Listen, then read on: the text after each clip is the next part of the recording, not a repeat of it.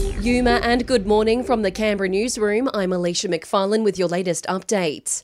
Labor has won the third and final leaders debate on 7 overnight, the opposition leader beating the PM 50 to 34, the rest still undecided.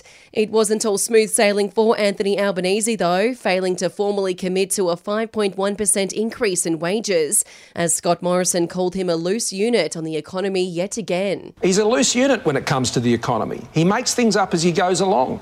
The policies he comes up with, he doesn't think through. He's got a housing policy where if you get a wage rise, you've got to sell your house. Meanwhile, more calls for both major parties to do more to address the rising cost of living before we head to the polling booths next Saturday. New CoreLogic data from March 2020 to March 2022 shows that housing values rose by over 38% in that time. But Community Housing Canberra CEO Andrew Hannon says it's not just homeowners who are worried about rising living costs. What's been less reported is the increase in rents over that time about 12%. Cost of living increases, especially rent, impact those on low and fixed incomes the hardest. The weather system that's inundated central and northern Queensland has moved offshore, but the risk is not over yet.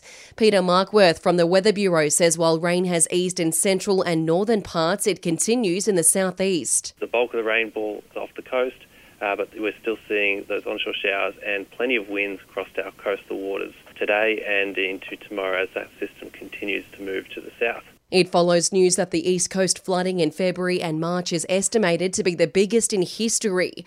The Insurance Council of Australia calculating the price tag will be more than $3 billion. And more than 8,000 local nurses and midwives will be celebrated today as part of International Nurses Day. ACT Health Minister Rachel Stephen Smith says they're the backbone of our health system, especially during the pandemic. Checking sport now, it's unclear if Paul Gallen will fight again. The former NRL star turned boxer losing by unanimous decision to Kris Terzievski overnight. The two heavyweights locked horns in Newcastle, but it was a convincing win by Terzievsky, scoring 97 92 on all three judges' cards. Rob Valetini is out of tomorrow's Brumbies v Crusaders match at GIO as he recovers from a hamstring injury. It'll see young Tom Hooper starting in the back row. Coach Dan McKellar says the team has full confidence in the 21 year old. Good young footballer, great attitude, um, and has been superb for us off the bench and in the game that he started. So we bring a whole lot of uh, repeat efforts and work rate and, and physicality. And mid season recruit Ian Clark has helped the Sydney Kings to a drought breaking NBL title, scoring 11 off his 22 points in two and a half minutes to help the Kings to a 97 88 win over the Jack Jumpers. It's the Kings' first NBL title in 17 years.